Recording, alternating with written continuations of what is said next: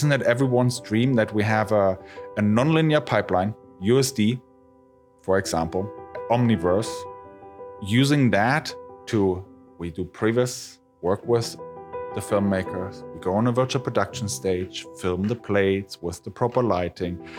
This becomes my post with my layout. I'm going in a real time engine in parallel all the way through uh, to the point where I'm deciding do I need a near real time render or do I want an offline render of it? And then I'm rendering in it in my render software of choice. I don't know. Clarisse, V-Ray, Renderman, Solaris, pick your battles and you comp it. That's everyone's dream, and I think a lot of companies are working in this direction at the moment because it will unlock so much more potential. It will unlock so much more efficiency. And if we're looking at how much content is being produced right now, efficiency is key. You are listening to the 21 Artist Show, a podcast that inspires creatives to make meaningful content to pursue their passion. I'm talking with creators, artists, and engineers about their careers, lessons they have learned, and how to make an impact.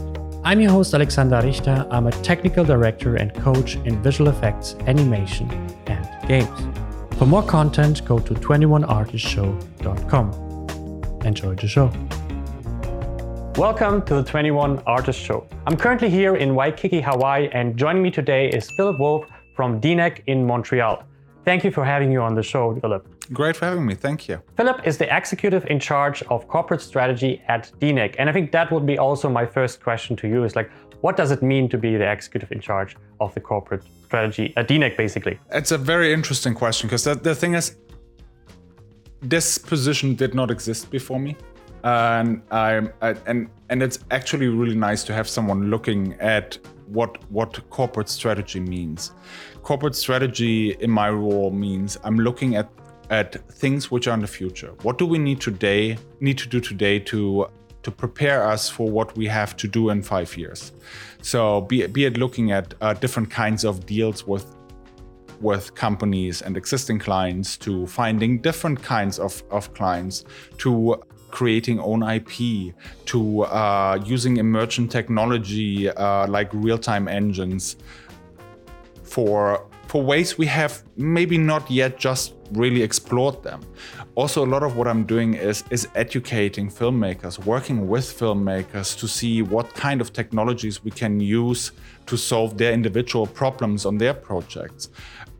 It's it's really I think if you wanna if you wanna explain it in one one word, it's kind of futurist. I always thought uh, as someone like who plans this kind of things is a kind of a CEO, CFO, CTO job maybe. How do you kind of interconnect with this role? In my role, I'm reporting directly to the CEO uh, and owner of the company.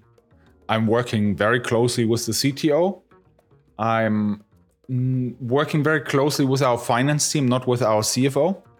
But it's it's imagine it's a it's a position outside of the line. It's a position outside of the day to day. It's a position which actually has the capacity to look at how we do things with a bird's eye view. So even even though um, I might produce a show here and there, I still have the possibility to take a step back and as a as a for example as a visual effects producer or my previous role as an executive producer i was ingrained in the day to day so sometimes you just don't see the the, the trees in the forest because it's just so much going on all all of the time. And especially at DNEG where i mean DNEG is now a company with artists worldwide. So we have fairly substantially big projects and it can quite easy become a picture of okay there's so much going on. There's this going on there's this going on. I, you obviously have your production teams you have your supervision teams and they're all doing a stellar job in, in keeping everything everything going. In my role stepping back and looking okay this is how how we've been doing visual effects. This is how we've been doing content production. This is how we've been telling stories. One of the the interest pieces right now i have i'm having as, as virtual production so we all are aware of what's happening with virtual production, right? We've all watched The Mandalorian, we have all watched The Batman, we have all a pretty good idea on how an LED stage works. That's where some people's knowledge on virtual production ends. being able to see the actors point at things and see what they're looking at was pretty transformative. It gave everybody context. With the added benefit that if you want to move a mountain from there to there, you can do it instantly. You could switch between the Iceland location to the desert location, all within the same day of shooting. The ability to shoot a 10 hour dawn is extraordinary. To shoot any sequence where you say, oh, this world's not quite right, let's just move it a little bit. An extraordinary number of benefits and advantages for shooting in that environment. It's mind blowing what that tool is. There are more technologies like something we've used on Fight Club, Previs. I think Fight Club was 1994. It's quite a while, and it's still one of the like most favorite movies for a lot of people, actually. Mm-hmm. And we used virtual production to figure out uh, how to build the house, what the production design needs to solve. I don't want to spoil the movie for whoever hasn't watched it, but um, it's it's it's really 25 years ago. Yeah, you had your chance, right? uh, but production design had to solve the issue of uh, both characters can't be in the same room at the same time, so every room had an exit and an entry, or basically two exits. And they used Previs and virtual production to figure this out, which is utterly, utterly impressive and really amazing. There were talks at FMX about it. There were I, I bet there are podcasts around that topic. It's it's really interesting to to to look at what virtual production was used. Then we have virtual production technology like Simulcam, where we where we uh, use a, a, previs scene and track it into into what the camera sees, and with that help filmmakers to actually frame for a CG creature, frame for a CG environment, which wasn't possible before because you're only looking at a green screen or a blue screen and an actor who was acting against a tennis ball. Really doesn't help.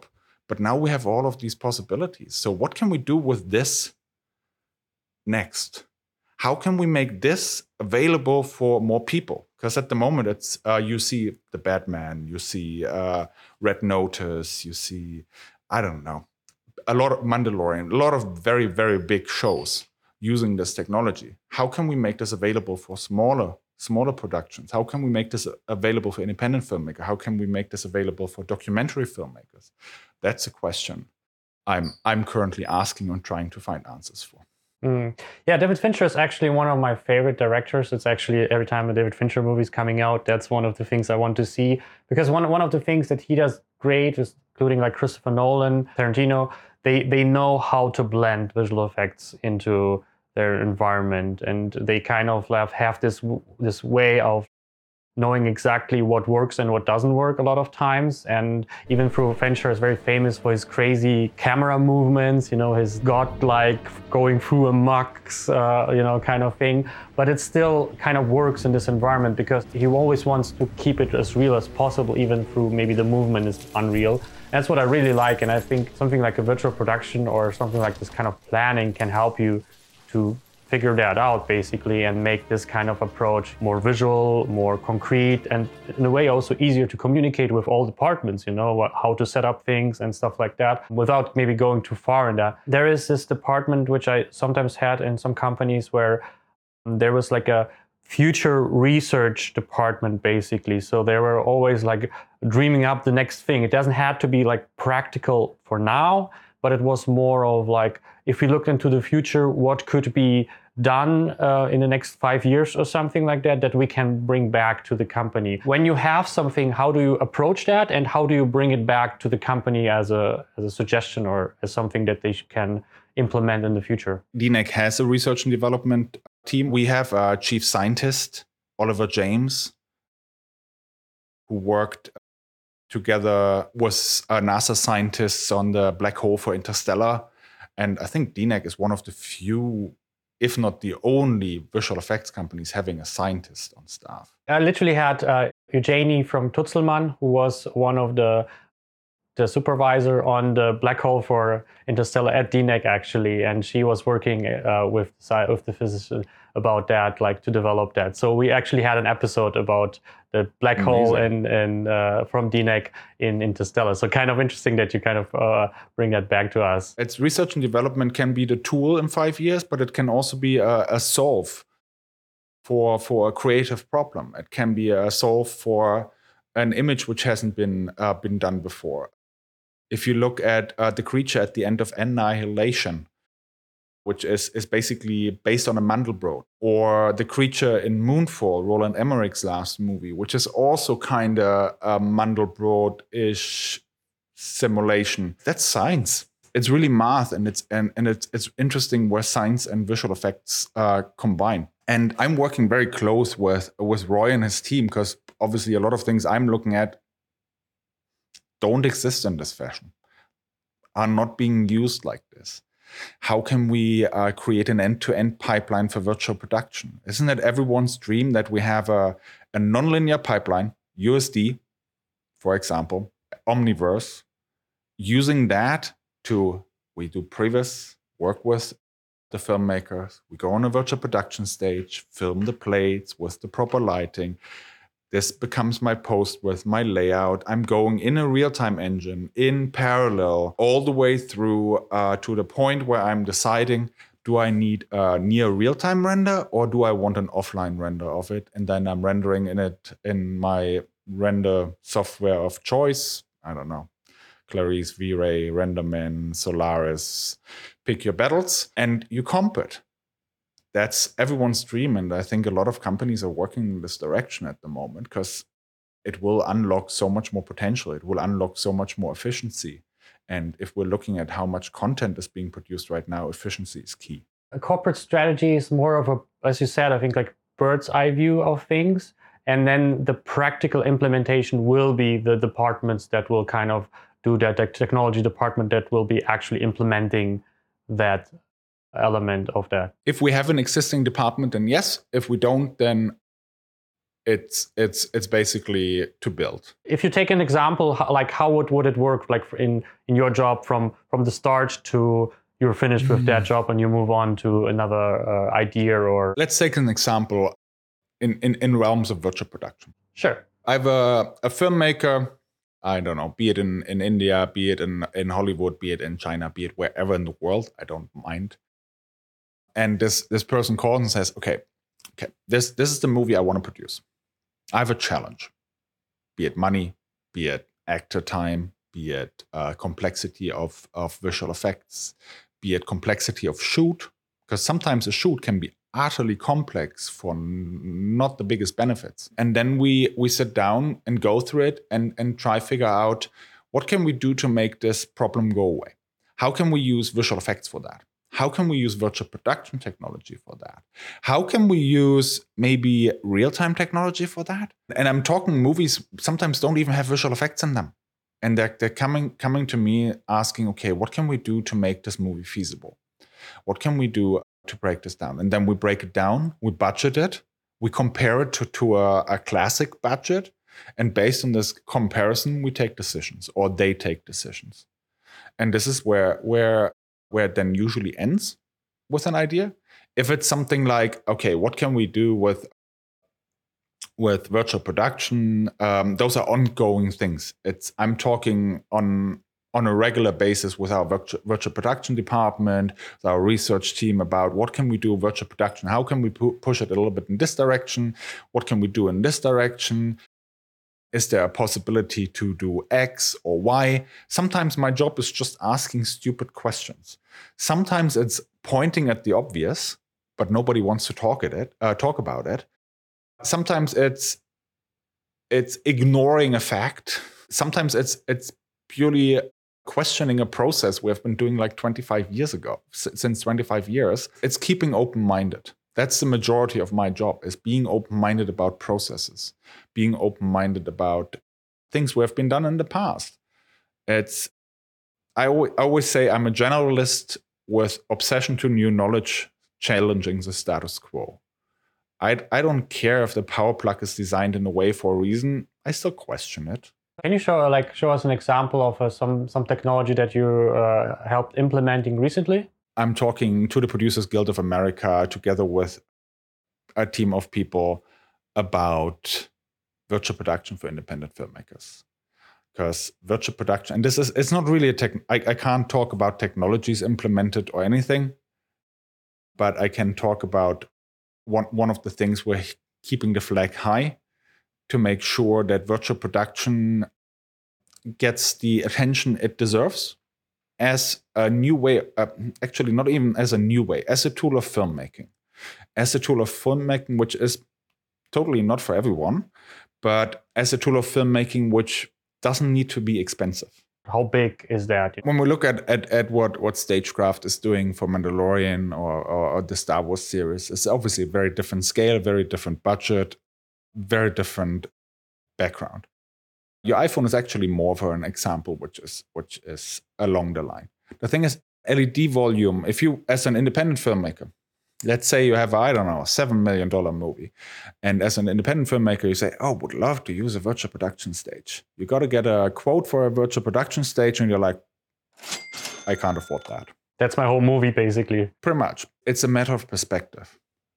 A, like said, virtual production is not for everyone. It's virtual production is not a silver bullet but virtual production can help you. Let's let's assume, for example, half of my movie plays at sunrise. So my shooting schedule to shoot a movie at sunrise is gonna look like, I don't know, an hour and a half every day over a period of 10 days, five days. You can shoot this on, a, on an LED stage where you can shoot 12 hours a day at sunset and this suddenly makes a big big big difference because what you shot in uh, before in five six days you can now shoot in one day. And suddenly the the sticker shock which comes with the, the rental of the stage and the people to run the stage dissipates because every shooting day costs you quite a lot of money. And suddenly it, it's, it's really something which becomes a, a calculation which makes sense but this is something we need to educate, and this is something where we need to give filmmakers the tools, and that's something we're doing. We're giving the filmmakers the idea of, okay, this is this is what you can do with it, and sometimes virtual production can can be a 125 inch LED screen. You bought at Best Buy, which is running Unreal Engine on a on a gaming PC, and you're tracking your camera with the tools you can download from the Epic Marketplace doesn't need to be expensive. It's just a question of how you use it. It's something something I, I sometimes say is like it's like you don't use a, a power drill to get a nail in the wall. Same as virtual, virtual production. It's what what is what is the right tool I want to use and suddenly it becomes it becomes more achievable suddenly it becomes more of an option. So this is at the moment one of one of the big things i can talk about. One of the most amazing things when you uh, lead a filmmaker on a led stage or virtual production stage for the first time and they realize what they can do with it. It's it's it's really really great to see. And this goes from the most junior to the most senior filmmakers it's really really cool to see because there's so much opportunity so much opportunity for stories we haven't even explored. When we start writing for virtual production i think this is when it when we really see a paradigm shift happening. Are there like tools that you feel like uh, something that you could recommend for people who are maybe uh, are not able to afford a con consultation with you or, or, something like that that you can say like this could be interesting tools that uh, an independent filmmaker could pick up even if they have a 50,000 budget or something like that absolutely and and first of all everyone can always reach out to me it's it's completely fine. Everyone can always, if you have a project and you want consultation, um, can always reach out to our new business team. Um, we're always there to help. We're always there to consult. We're always there to, to be a partner in this. What I would recommend is if you want to look at virtual production, go on vesglobal.org and go under resources onto the virtual production section. And you see a huge list of virtual production resources, be it the Epic Field Guide, be it presentations held by, by our colleagues in the industry, be it links to further resources, then download Unreal Engine. Unreal Engine is free. You download the uh, the app, you download Unreal Engine, you download a virtual production scene, and you can go. There are YouTube videos from Epic to to learn how to use those tools it's really it's it's it's really all at fingertips where do you see is like virtual production has the most benefit for independent filmmaker? Where do you feel like that's the one that if you have this kind of situation, you should have a look at this, even if you're maybe not familiar now, but this would be a, a lot of value for you. The example mentioned with um, having a shoot outside at a certain time of day you need to maintain, be it dusk, dawn, or, or golden hour or something. This is where something like this can help. It's um, when you have to jump locations. When you're like, okay, uh, today I'm in Hawaii, tomorrow I'm in New York, tomorrow I'm there. You have the, the sheer logistics of moving the key people around in hotels, travel, uh, environmental impact this is when it becomes interesting to look at a virtual production stage. Other virtual production tools like, uh, okay, I have a, I have visual effects shots and I have uh, people in shiny armor, Mandalorian, for example. You don't per se need the LED volume in the background, but you might want to consider having LED panels above you which uh, give you the, the lighting to get the real reflections. So your visual effects team later on does not need to create reflections because they came with the plate instead of green spill. Another, another great resource to look at is if you go on dneg.com and under the blog you find uh, our virtual production innovation project where we literally try to to create a video around all of the key areas of virtual production and where you also see how it could be used. And you have actors talking about it, directors talking about it, DPs talking about it, production designers talk about it. And it really gives you an idea of how these different departments uh, interact, how these different departments can use this new technology, new uh, this technology as as a collaboration tool how did you start and then, then transition into this area specifically? Where do you want to start? Do you want to start at the beginning, beginning, or do you want to start, uh, I don't know, six years ago? You're out of school or whatever. You have to choose a university or a job or something like that. And a lot of time, a lot of people struggle to connect what they like or what they're interested or whatever with an actual realistic path that they can do.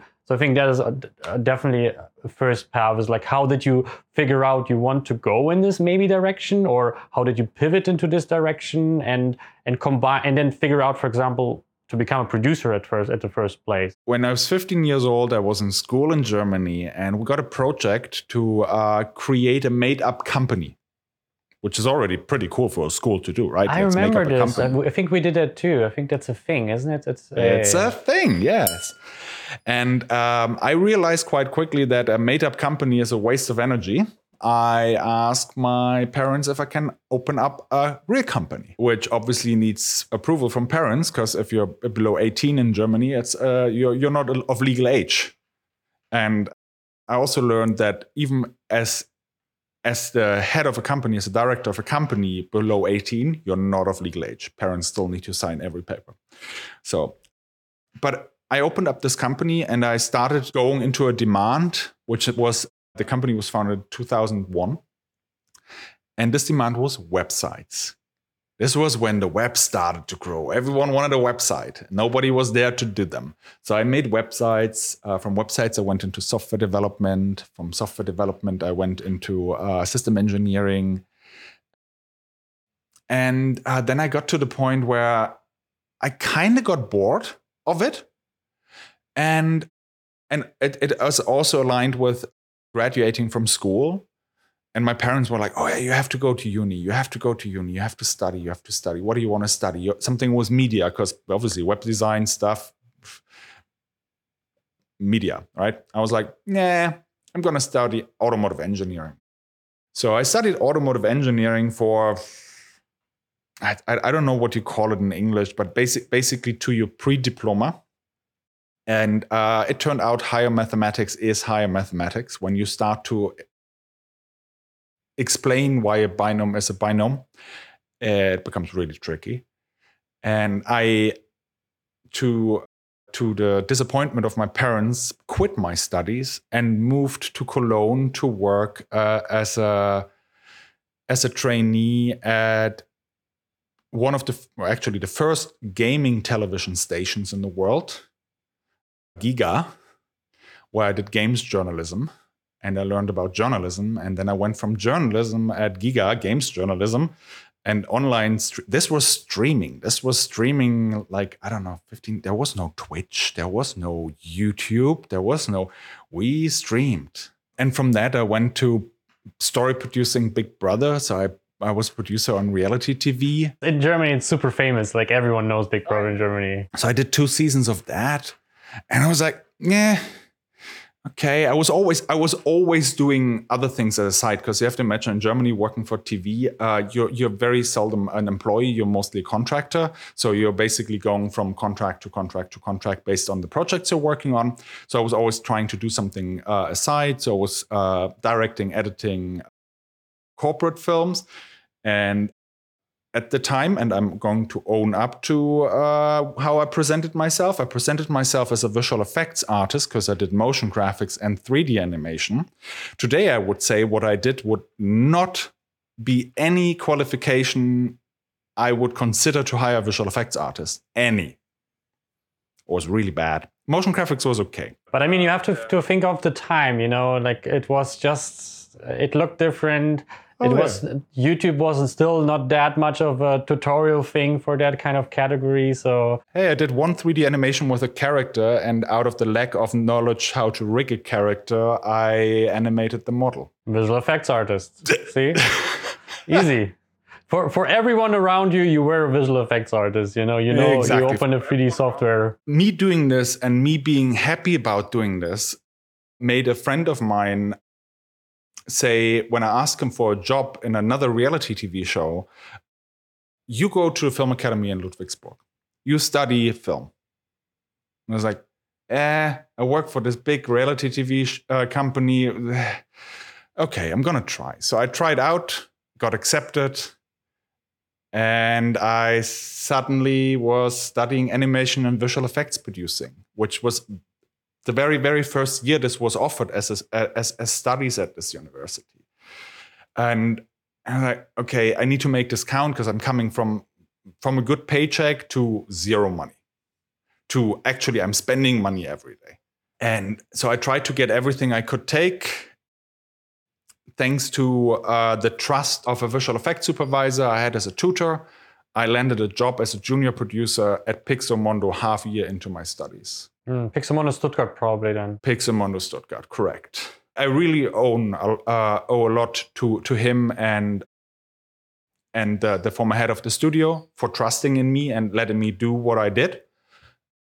And I think it was the one one year in or something when we did our end presentations, year end presentations. What we did, part of that was Game of Thrones season two. I put in my presentation, so I was associate producer on Game of Thrones season two, which was obviously not what they wanted to It see. was cheating in in a film academy presentation. Is definitely cheating. and I ended up finishing my studies after two and a half years Mhm. at Film Academy, and and then stayed in visual effects. So I I, I worked at Pixelmondo. I worked at Fish Blowing Bubbles, which is an animation studio in Munich. I worked at Scanline, and from Scanline, I then got uh, hired to uh, work at MPC in Montreal. This is when when I moved to Montreal six years ago now, and started doing really really big projects. And I started enjoying doing really big projects. And even more, I started enjoying working with really big teams. And at some point, it was time for me to take a break. So uh, my wife and I took three, four months off, took a break, went to LA, enjoyed the sun, like you in Hawaii.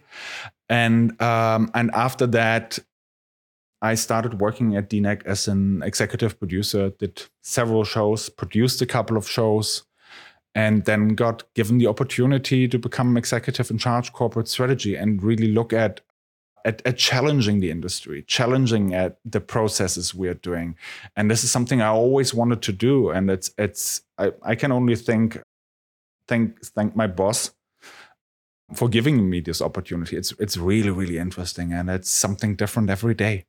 It's it's really cool and you get to see the world. I spent time in India, spent time in LA, spent time in London, meet the crew around the world, see uh, see how different cultures work. It's it's it's it's really eye opening. And I mean, you're you're traveling a lot. You're you're seeing the world, and and I I guess it's the same reasons, right? Yeah, I mean, for me, it's it's about communication. It's literally uh, like one of the things that I decide is like I would like to have my guests live online. Sadly, I'm not in Montreal at the moment, so we couldn't meet personally. But that's actually one of part of my goal is like uh, communicating, learning different cultures, you know, uh, like just kind of em- embrace that in yourself, but also for the podcast, like having the chance to meet people in person. It's just a different vibe to be in the same area as they just can feel the environment. The funny thing, I just, um, the first episode ever I did with Paul Kanyuk from Pixar. And we just recorded the first episode for season three, also with Paul Kanyuk. And now I was live in his in his garden, basically, literally behind him. He was his the shed there where he's working because he's working remote. So it was kind of interesting to be like, you know, do this first thing remote before the pandemic and during the pandemic, basically be live in there, but just like being in Berkeley uh, near the Pixar studio where he lives, uh, all the environment. You can also see how much it influenced also like the Pixar movies in their style, like San Francisco specifically in their style and the feel and stuff like that. It's just yeah, I can feel that. So I, that's basically a little bit on on that side. So I can totally uh, understand that. And for me, like especially, I think everyone can relate. Is kind of like being stuck for two years at home, and uh, all the benefits of remote. And we had this discussion with Florian Gellinger, and also I did that with Paul Kanyuk. Actually, is great, but there's some degree of like I like to be in person. I like to have, you know, like especially like even on cooperative situation, you'd like to shake hands, you know, with someone, and you know, like there's so much kind of trust going if you meet someone in person compared to you know just uh, a call and stuff like that especially if someone asks you something you know like give me your password kind of situation you know that's on the, or give that. me your money kind of situation uh, you know there's just such a big difference in person than remote basically. Welcome to our short mid-episode coffee break. If you love the content and would like to have a successful career in the film or games industry yourself check out my website 21artistshow.com there you can find helpful articles, masterclasses, and coaching opportunities that help dozens of my students to bring their profession to the next level. That's all. Check out 21artistshow.com and share the podcast with cool people you know. Let's continue with the episode. What was the moment that you felt like you found the job or the position that you want to aspire to or want to put energy in. I'm someone all for building processes, building path in life. And um, I'm going to ask uh, answer your question with a book recommendation. There's a book called One Thing. It was life changing for me because at the end, we need to be able to focus on one thing. And this is what makes us happy. And the question is, what makes you happy? So sitting down and actually contemplating about what makes you happy is actually a fairly rewarding, but still very energy demanding process. And what I found is a higher goal and and a goal till I'm 40. So I still have three years till I'm 40. So if you are hearing this in three years from now, uh, please check my IMDb and see if I succeeded in my goal. But my higher goal is to enable people to do what they love. And this means working on projects they love, in an environment they love, in an environment they belong. This means sitting in front of the TV, sitting in front of or in a theater, and just forgetting about the craziness going on in the world. Just making people happy. That's that's ultimately what I what I want to do. Enable people to do what they love. That's my long term, my my unreachable goal because it will never be success. It will always be ongoing. And uh, the goal I set myself till I'm 40 is to produce my very first movie. And this is something I I I had shared with my my boss, and this came all out of. I'm going to be very very blunt with you. This came all out of a burnout I had at the end of Film Academy. Because I was like, why am I doing this to me? I was in a hospital for multiple weeks. Why? Why am I going to this? And this is when I when I found this higher goal because I want I want to I, I want to see people happy. Is it something which is egoistic and driven out driven out of me because I don't want to see sad people? Possibly. It's a conversation for my therapist and me. um, but it's it's it's really it's it's really having a goal in life helps so much to move forward. And there's always this this and and and, and this was the moment when i was like yes i want to do that. And the movie i wrote yes i wrote a movie I will never give it to anyone to read because I am not a scriptwriter. Guys, you can download the, the script in the description down below if you want to read uh, this movie. No, if you're if you're three years from now, uh, you might be able to watch it. I don't know. um, the entertainment industry has such a huge role in our daily lives, and has, if used wisely, an influence in making things better. And this is what what drives me. This is the moment when I realize this is what I want to do. I want to tell stories people can engage with. I want to enable people to tell stories people can engage with. And yes, uh, and I bet you have the same thing. If you look through our IMDb's, you're going to see a lot of movies where, like, uh, I wouldn't watch some of them, to be honest. I haven't watched some of I worked on. Um, so, but it's it's that doesn't matter. It still made someone happy in the process. It still enabled someone to tell a story they wanted to tell.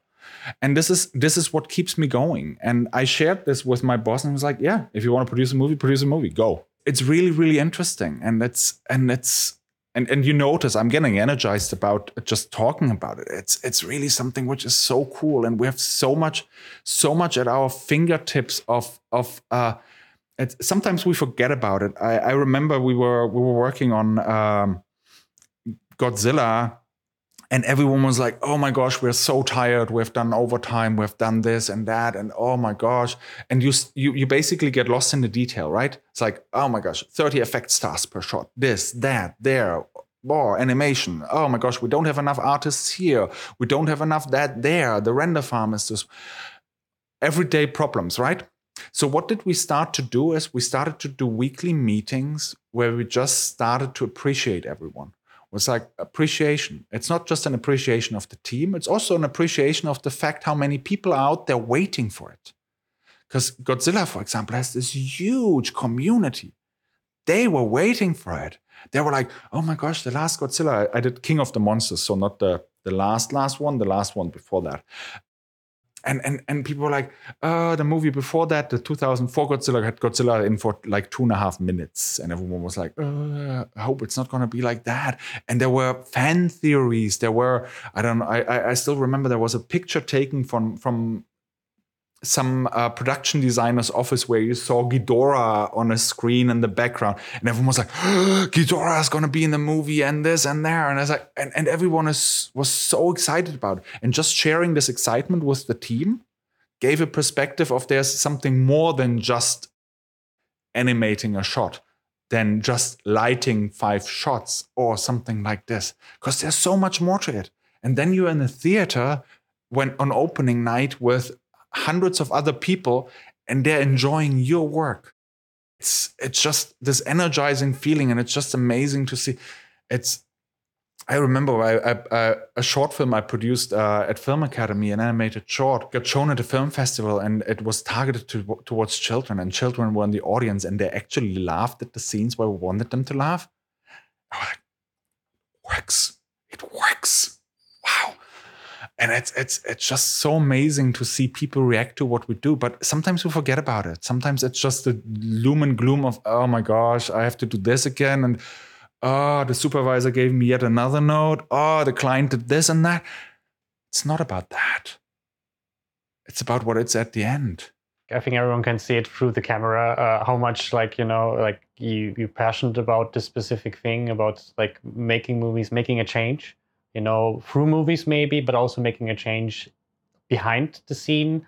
Uh, at the same time, you know, we started with like how much virtual production can change people's lives, uh, how much uh, the way you you work with each other had changed people's life, and how much you the result that you produce you know the movie that you give out uh, can change people's life or at least make them happy or something and speaking of like godzilla and, and japanese culture um, and purpose at the same time there's this concept of ikigai in, in japanese culture which means basically finding purpose in life through like finding purpose but mostly like through work in generally basically you can become a sushi chef and that's your focus that's your core belief that is you so you become so obsessed with becoming a sushi chef that you basically think, you know, there's, there's this movie Netflix like Dreams of Sushi, I think. So you become so focused on that, but not in an unhealthy way, but more of a like that's your purpose. You know, not burnout uh, focus, but more of a this is what what you believe makes good in the world. This is what you believe can you can add to the world. By the way, guys,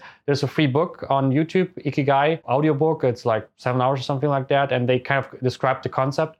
And it's really cool because it basically shows that you live longer actually if you have the ikigai, if you found your ikigai, you know. And it can change. It doesn't have to be always the same ikigai, but it's basically not just webbling around or or having this pseudo purpose you know this kind of like i become i want to become a youtuber or a tiktoker or rich or whatever this is, doesn't have meaning often because often it's more of a hidden something else you know? You want to become a youtuber or a tiktoker because you want the fame or recognition or that is actually the thing. You, you don't really care as much about making youtube. So for example mr beast or uh, pewdiepie they're they love doing youtube actually. They're like passionate about it. But most youtuber this is for also for me as a platform. I'm not here because i i love to make youtube videos. I'm here because i like i love to make a video podcast that's and uh, YouTube is a great platform for a video podcast. If I go with music, I would go to Spotify and stuff like that. So I think Ikigai is something that helps to to do that. Just coming back to the to the like burnout situation is like, why do you think did you burn do you burn out and what what changed for you? What like because that is actually a topic that a lot of people I think struggle with. You know, burning out. I mean, I had similar situation at the film academy. I overworked for three months where I like literally worked like 16 hours a day because of the ITFS. I had three project as a TD, and I was lead TD in one Animan. I was uh, lighting TD at uh, Drupal, and I was um, Queso uh, doing support for After Effects and stuff. And I was literally like, in the morning, I went home where the school kids going to school, I, I lay down at uh, at my home, and then during lunch, I went back to the film academy, and the school kids came back, you know, going home basically, and that was like for three months. And afterwards, I I was not really well for a few weeks and months. So I can relate to this. So my question would be a little bit like to kind of also help other people with that kind of situation. What do you think were the reason you burned out, and what is, what was the strategy to get out of that, and hopefully avoid it in the future? The reasoning was similar to yours Uh, it's stretching yourself too thin. Likely not saying no enough not sending set, setting the right boundaries. Yeah especially if you're new to something you know you so you feel like you you you underperform so you try to kind of you know compensate for that a little bit. Yeah you compensate. And you might also not ask the right questions. You might also not ask for help because you think it's going to reflect back on you. It's only in recent years that i that I that I started really diving into into mental health and actually into the mental health of, of, of our industry and what we can do to make it better. So next to my day job, I'm also co- co-chair of the Health and Wellbeing Committee at the Visual Effects Society, and we're focusing on what can we give as resources to to our industry. What can we what can we give to to help our industry to give pointers. So the visual effects society for example if you're a member you have access to a member assistance program which is a phone number which is on the website in the membership section for your part of the world in your language of the world in whatever you can call for free and get counseling. You get help. Not only uh, mental health help but uh, also legal help and other stuff but uh, it was put in place to give people the opportunity to have somewhere to call, someone to talk to. What we've also done was uh, last year to produce a webinar series around mental health. So we we had two psychiatrists and a clinical psychologist talk with people like John Dykstra, talk with people like like an animation director and a producer, a visual effects supervisor, and just talk about topics like, okay, how do I have a work life balance? So, John Dykstra, for example, talks about work life balance with two psychiatrists and a clinical, clinical psychologist. Very, very interesting. Our animation director, Mark, talk, talks with talks with the same group of people about imposter syndrome as a director of Kung Fu Panda. I think the first step is always the acknowledgement of there's something I need to invest into something. I need to investigate a little bit further. I need to acknowledge something is, is not going right. I I feel tired. I feel I feel like I don't care about things I used to care. A lot of telltale signs for burnout. And it's it's okay. That's the thing. It's really okay. And the, the, the beautiful thing is in the last couple of years I've started to see people wake up to it and start to openly talk about it. I can very proudly say I have a therapist. I'm seeing my therapist on a weekly basis, and it's an utterly amazing experience. Because a therapist is not there to solve your problems, a therapist is there to help you understand yourself. So sometimes my therapist is asking a question, I'm like, yeah, no, I've never thought about it this way, but thank you. Now it's very, very conscious. And uh, yep, okay, cool. Yep, okay, now I know why I'm doing something like this. So it's it's it's it's really, really refreshing to to to work with with therapists, to talk with friends openly about your mental health. If it's like, okay, I'm feeling burned out. Why are you feeling burned out? Are you feeling burned out because it's too much overtime? Are you feeling burned out because something in your private life is going wrong? Are you feeling burned out because your supervisor is, is not nice? And I mean, not nice in a nice way of saying it. Are you feeling burned out because production sets unrealistic targets it's all about communication we need to talk to each other we need to we need to help each other we need to acknowledge each other and sometimes we need to admit, okay, it might actually be really good to talk to someone professional. And the first step is always go to your general physician, say, this is how I'm feeling.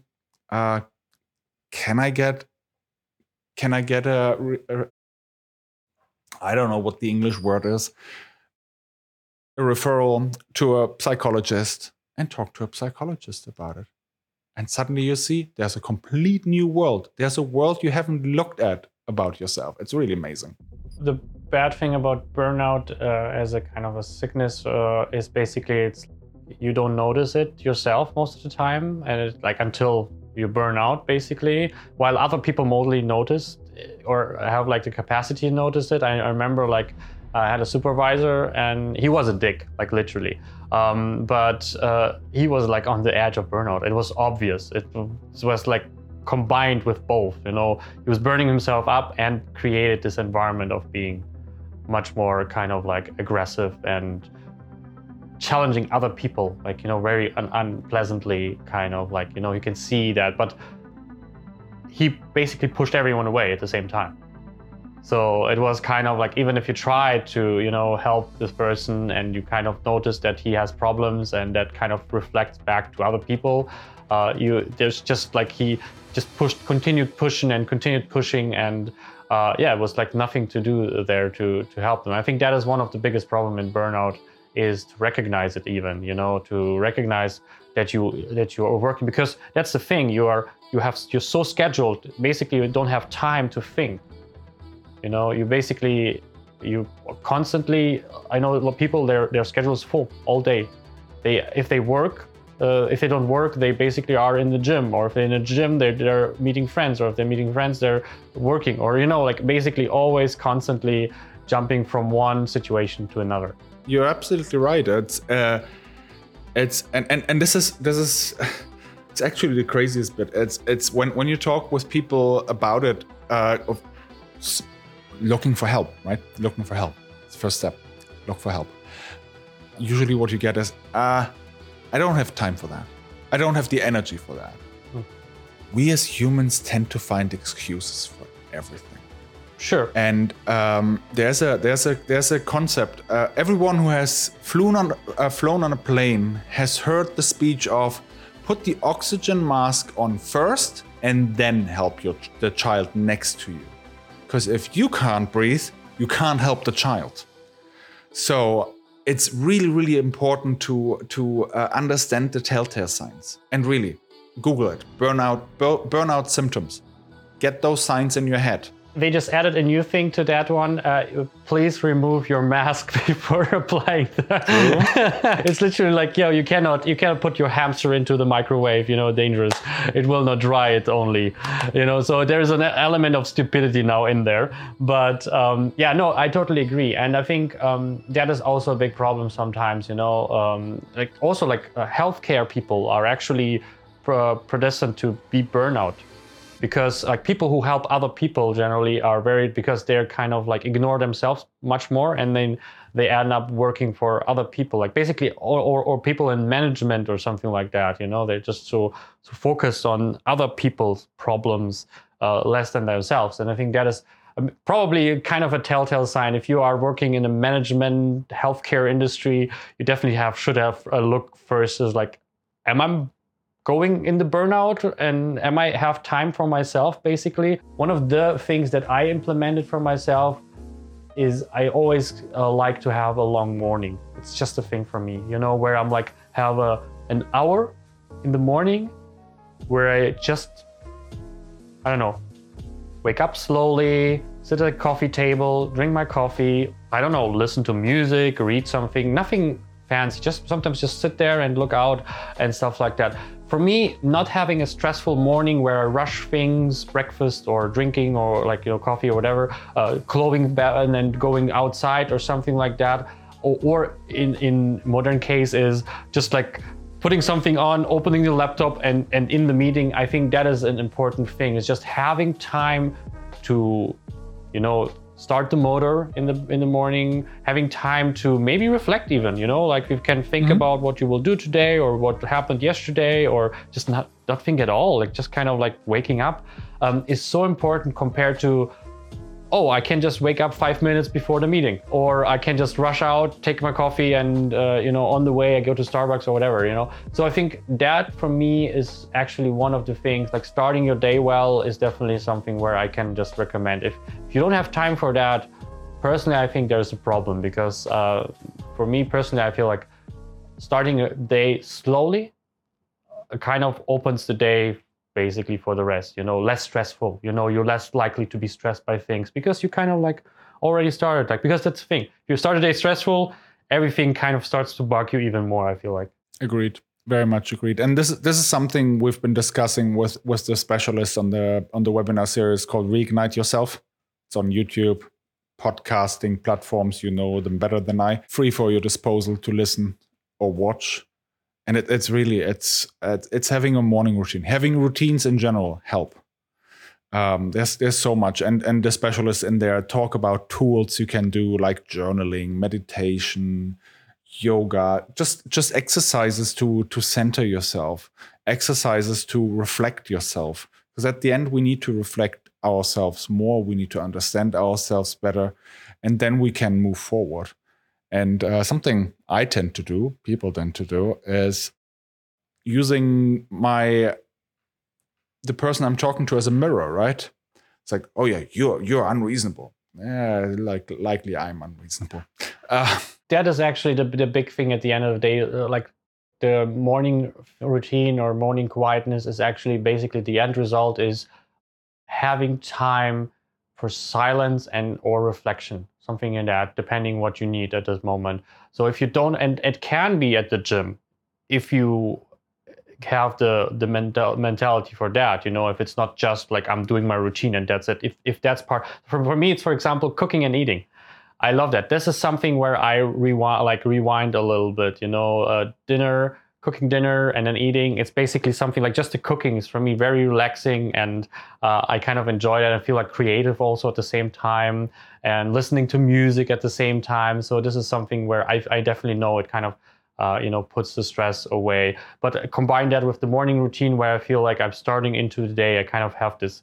Uh, elements not every day but i try to make it as often as possible generally every day i try to do one of, of these two things um, and i think that is that's kind of the one of the biggest strategies you should have is like having at least once a day something where it regenerates you or quiets you or something like that and you're not just like a slave of your calendar basically because that is something that i feel like a lot of people end up like the busier you are the more you feel valuable you know the more you feel kind of strong because you feel like you know you're contemplating you're doing something all the time while at the moment you're not doing something you end up like this you know like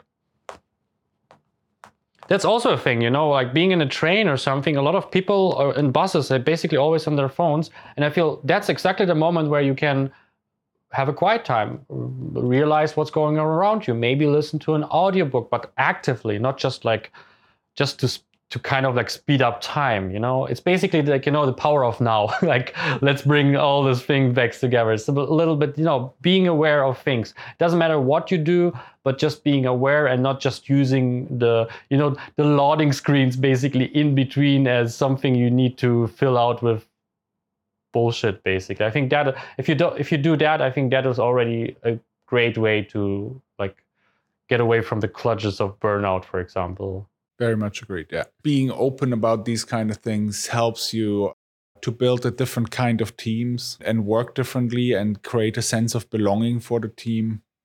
Because that's something which is very dear to my heart. Dr. Drea Letamendi, she has a podcast called Arkham Stories, where she's basically looking at superheroes, Batman or whatsoever, or Marvel movies, and uh, analyzing the psychology behind it. It's really interesting. It reminds me on Cinema Therapy, a YouTube channel, and they basically look at, at, at general movies, you know, very famous movies mostly, but they also have a section about superheroes, like Iron Man has PTSD, for example. So that's why he reacts throughout the movies like this crazy, I need to save the world person and stuff like that.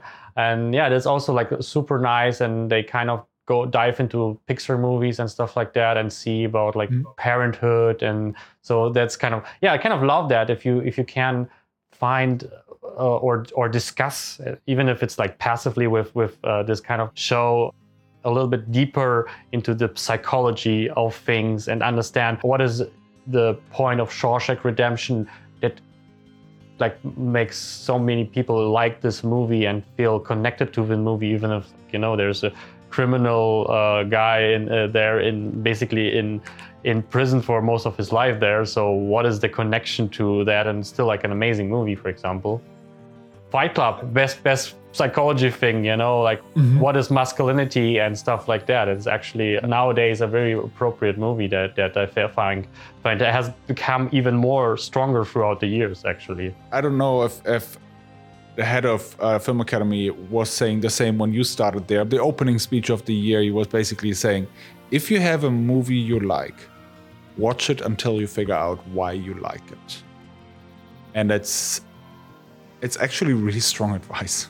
I think ultimately what it, what it all boils down to in, in at least my approach to life, my approach to producing is I want to create an environment where people belong, where people where people think they can be themselves, where people think they can can contribute on every level. And where you can create something together. Because this is, is ultimately the, the, the cool part about our industry. Look at the credits of the movie. There are thousands of people, and all of them do their part to bring this thing on screen. It's just amazing. It's uh, and and if you create a, an environment where everyone feels like they're a part of it, you you can you tell stories which are rich. You tell stories people care about and and you even even even better create friendships. I have so many friends I got through this industry through working together.